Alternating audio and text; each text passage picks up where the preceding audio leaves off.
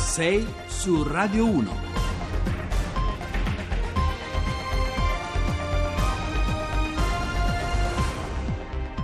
Buongiorno e benvenuti su 6 su Radio 1. Sono le 6.08 e 28 secondi. Francesco Dagliala al microfono. Oggi, mercoledì 20 giugno, puntata numero 229. Vi do subito il numero per mettervi in contatto con noi: 335 699 28 49 per inviarci sms e whatsapp se volete intervenire su tutti gli argomenti di oggi.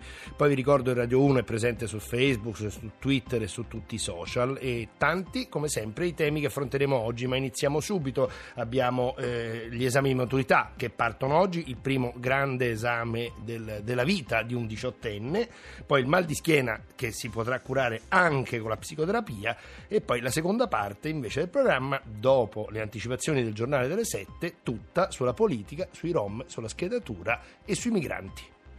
6 su Radio 1. Buongiorno al nostro primo ospite, Daniele Grassucci, cofondatore di scuola.net. Buongiorno Grassucci. Buongiorno e bentrovati. Allora, al via fra poche ore gli esami di maturità che riguarderanno 5, eh, 509.307 studentesse e studenti, 25.606 classi, 12.865 commissioni di esami e saranno gli ultimi a svolgersi secondo la classica modalità le tre prove scritte e un colloquio orale dal 2019. Infatti l'esame cambierà a seguito delle innovazioni previste dalla riforma della scuola fatta dal governo Renzi, che prevede due sole prove scritte e nuovi criteri di ammissione. Daniele Cassucci, allora cosa succede ora, oggi, che partono i nuovi esami e che, e che cosa cambierà allora a questo punto? Fra, fra, fra 12 mesi. Intanto parliamo di questi che partono oggi. Che cosa succede in questi esami di maturità? Beh, appunto, i, ragazzi potranno sfruttare il vantaggio di, di, una formula consolidata, una formula che eh, ha portato ad, ad, aumentare di anno in anno sempre più gli studenti promossi all'esame. Ecco, ricordiamo che eh, eh, l'anno, l'anno, precedente si è arrivati addirittura al 99,5%.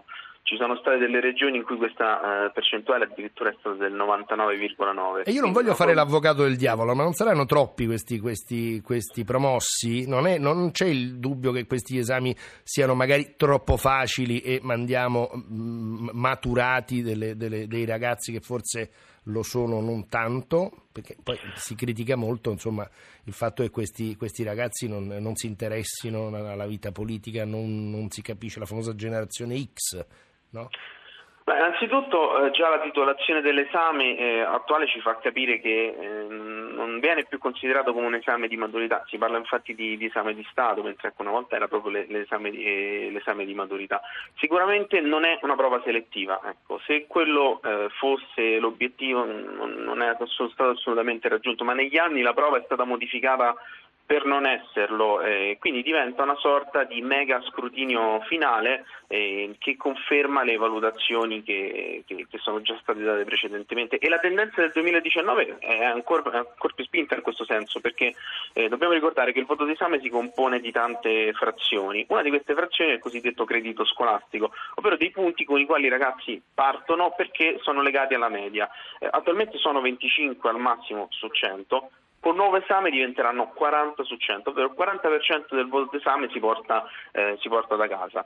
Eh, questo non è né un bene né un male, ci sono sistemi informativi che utilizzano l'esame di maturità come un esame selettivo estremamente duro e altri invece che lo utilizzano come un esame eh, di, fine, di, fine, di, fine, percorso.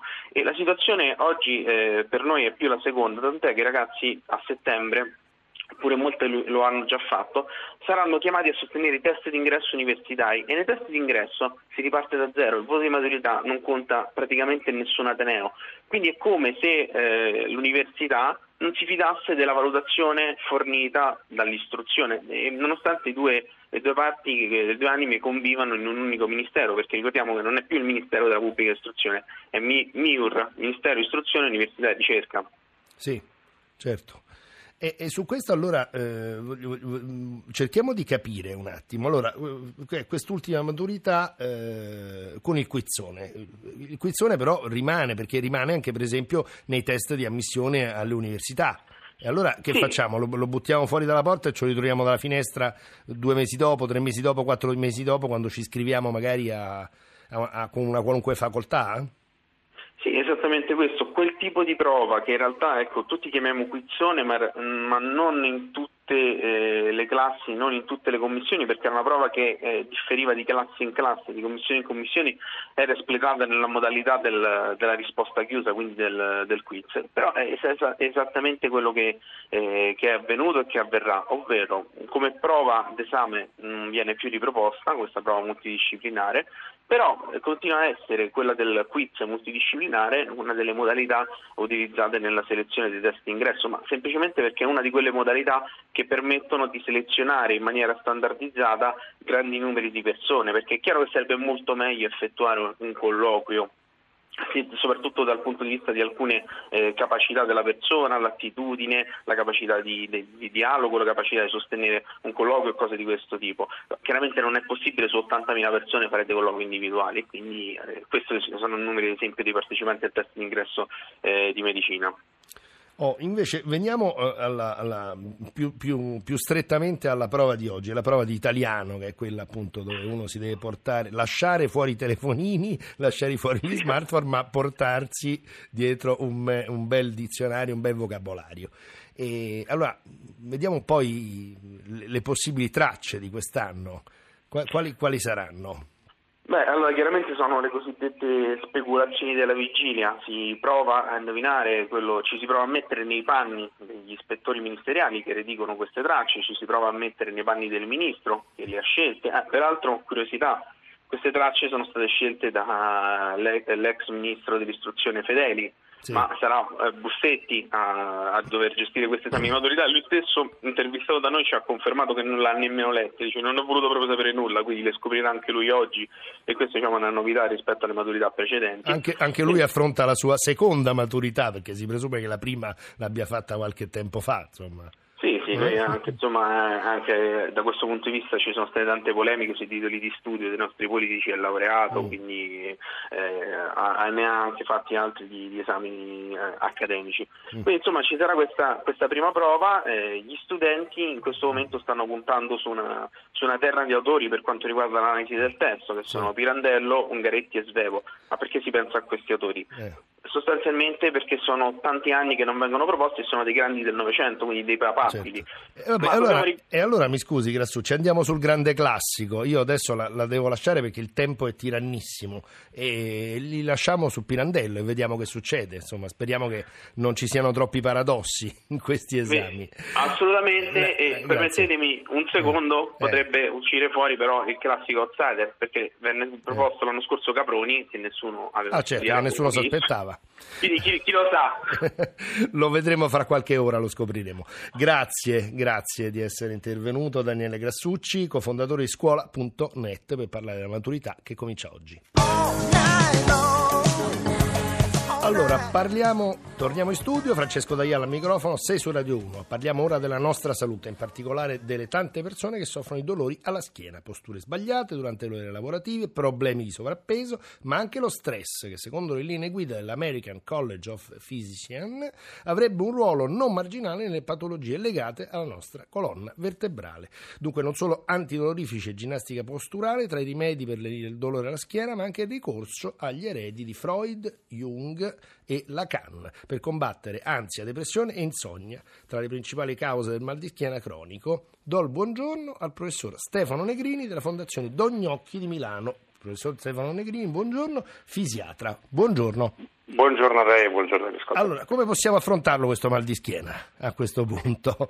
Ma eh, dobbiamo distinguere tra una, un mal di schiena acuto e un mal di schiena cronico, perché sono due vere e proprie patologie veramente diverse una dall'altra. Eh, il dolore acuto è un dolore che tendenzialmente passa abbastanza rapidamente, tutti noi lo sperimentiamo più o meno tutti i giorni eh, e in realtà si tratta eh, o di aspettare semplicemente che passi o un, un antidolorifico banalmente. Invece il dolore cronico è una situazione completamente diversa, si parla in questo caso di un mal di schiena che dura da mesi, per definizione almeno tre, ma tendenzialmente eh, oltre i sei mesi. Quindi immaginate qualcuno che ha, che ha mal di schiena tutte le sante mattine, tutto il santo giorno per così tanto tempo. Eh, in questi casi il dolore eh, ha degli impatti eh, che vanno ben al di là della sfera puramente fisica, eh, includono eh, gli aspetti relazionali, aspetti sociali, rispetto al lavoro, rispetto a, alla famiglia eh, e allora in questi casi è fondamentale anche in alcuni casi un supporto vero e proprio.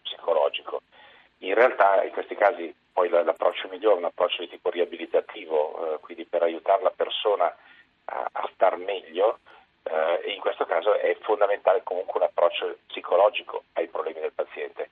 Approccio psicologico non significa terapia psicologica, significa il modo in cui eh, viene, viene, curato eh, che poi una, ha delle componenti fisiche estremamente importanti. No, tra l'altro cercando di capire qual è la, la, reale origine, voglio dire, perché se è un'origine anche appunto eh, psicologica, come diceva lei, eh, forse va combattuto anche quello, voglio dire, oltre a, al ricasco fisico. Sicuramente, ma quando il dolore è diventato cronico è pressoché impossibile capire qual è stata l'origine sei mesi prima.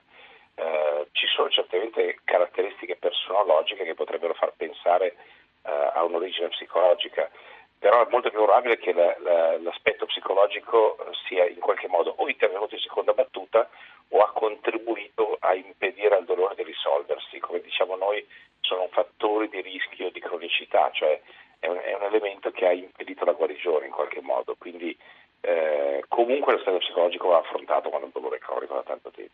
Ma soprattutto cercando di capire, voglio dire, se eh, le, le, abitudini sbagliate, diciamo, che, psicologiche che portano questo dolore possano essere in qualche maniera eh, eliminate, perché forse eliminando la causa forse si elimina anche l'effetto, o no?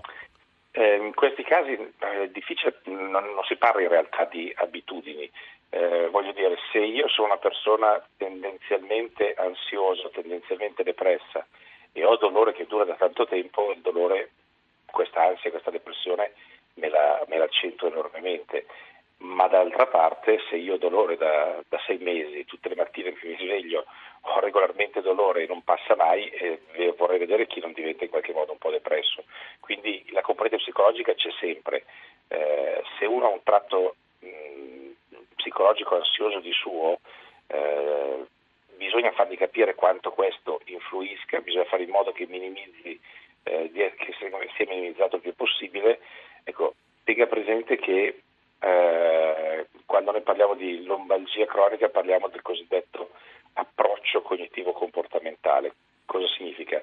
È forse la tecnica psicologica di base più, più, in qualche modo più semplice e si parla di approccio perché viene normalmente utilizzato da altre persone che non sono necessariamente eh, psicologi, eh, anche se poi il team, lo psicologo abbiamo sempre bisogno di averlo perché in tantissimi pazienti c'è proprio bisogno del suo intervento diretto.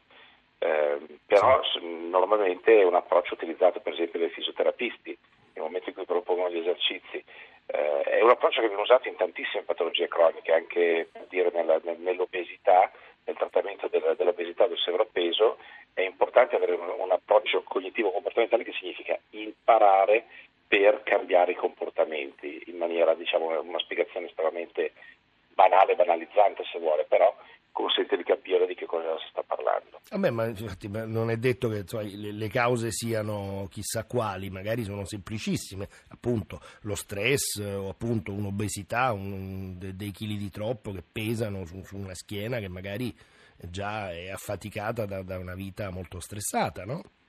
Esatto, sì, sì, è una cosa proprio di questo genere cioè è un, è, un, è un, cofattore, poi magari uno ha semplicemente fatto un movimento sbagliato che ha provocato una piccola lesione muscolare, come spessissimo succede. Eh, questo movimento sbagliato è stato ripetuto a lungo, le posture che mantiene, poi era un periodo particolarmente stressante sul lavoro, per cui era, era super impegnato, non aveva nessun tempo per ascoltare il suo mal di schiena, eh, una serie di, di fattori eh, che in qualche modo ha fatto in modo che il dolore non passasse. Certo. Va bene, senta professore, io la ringrazio, il ringrazio il professor Stefano Negrini, fisiatra della Fondazione Dognocchi di Milano e docente di medicina fisica e riabilitativa dell'Università di Brescia che ci ha raccontato le, le ragioni anche psicologiche del mal di schiena.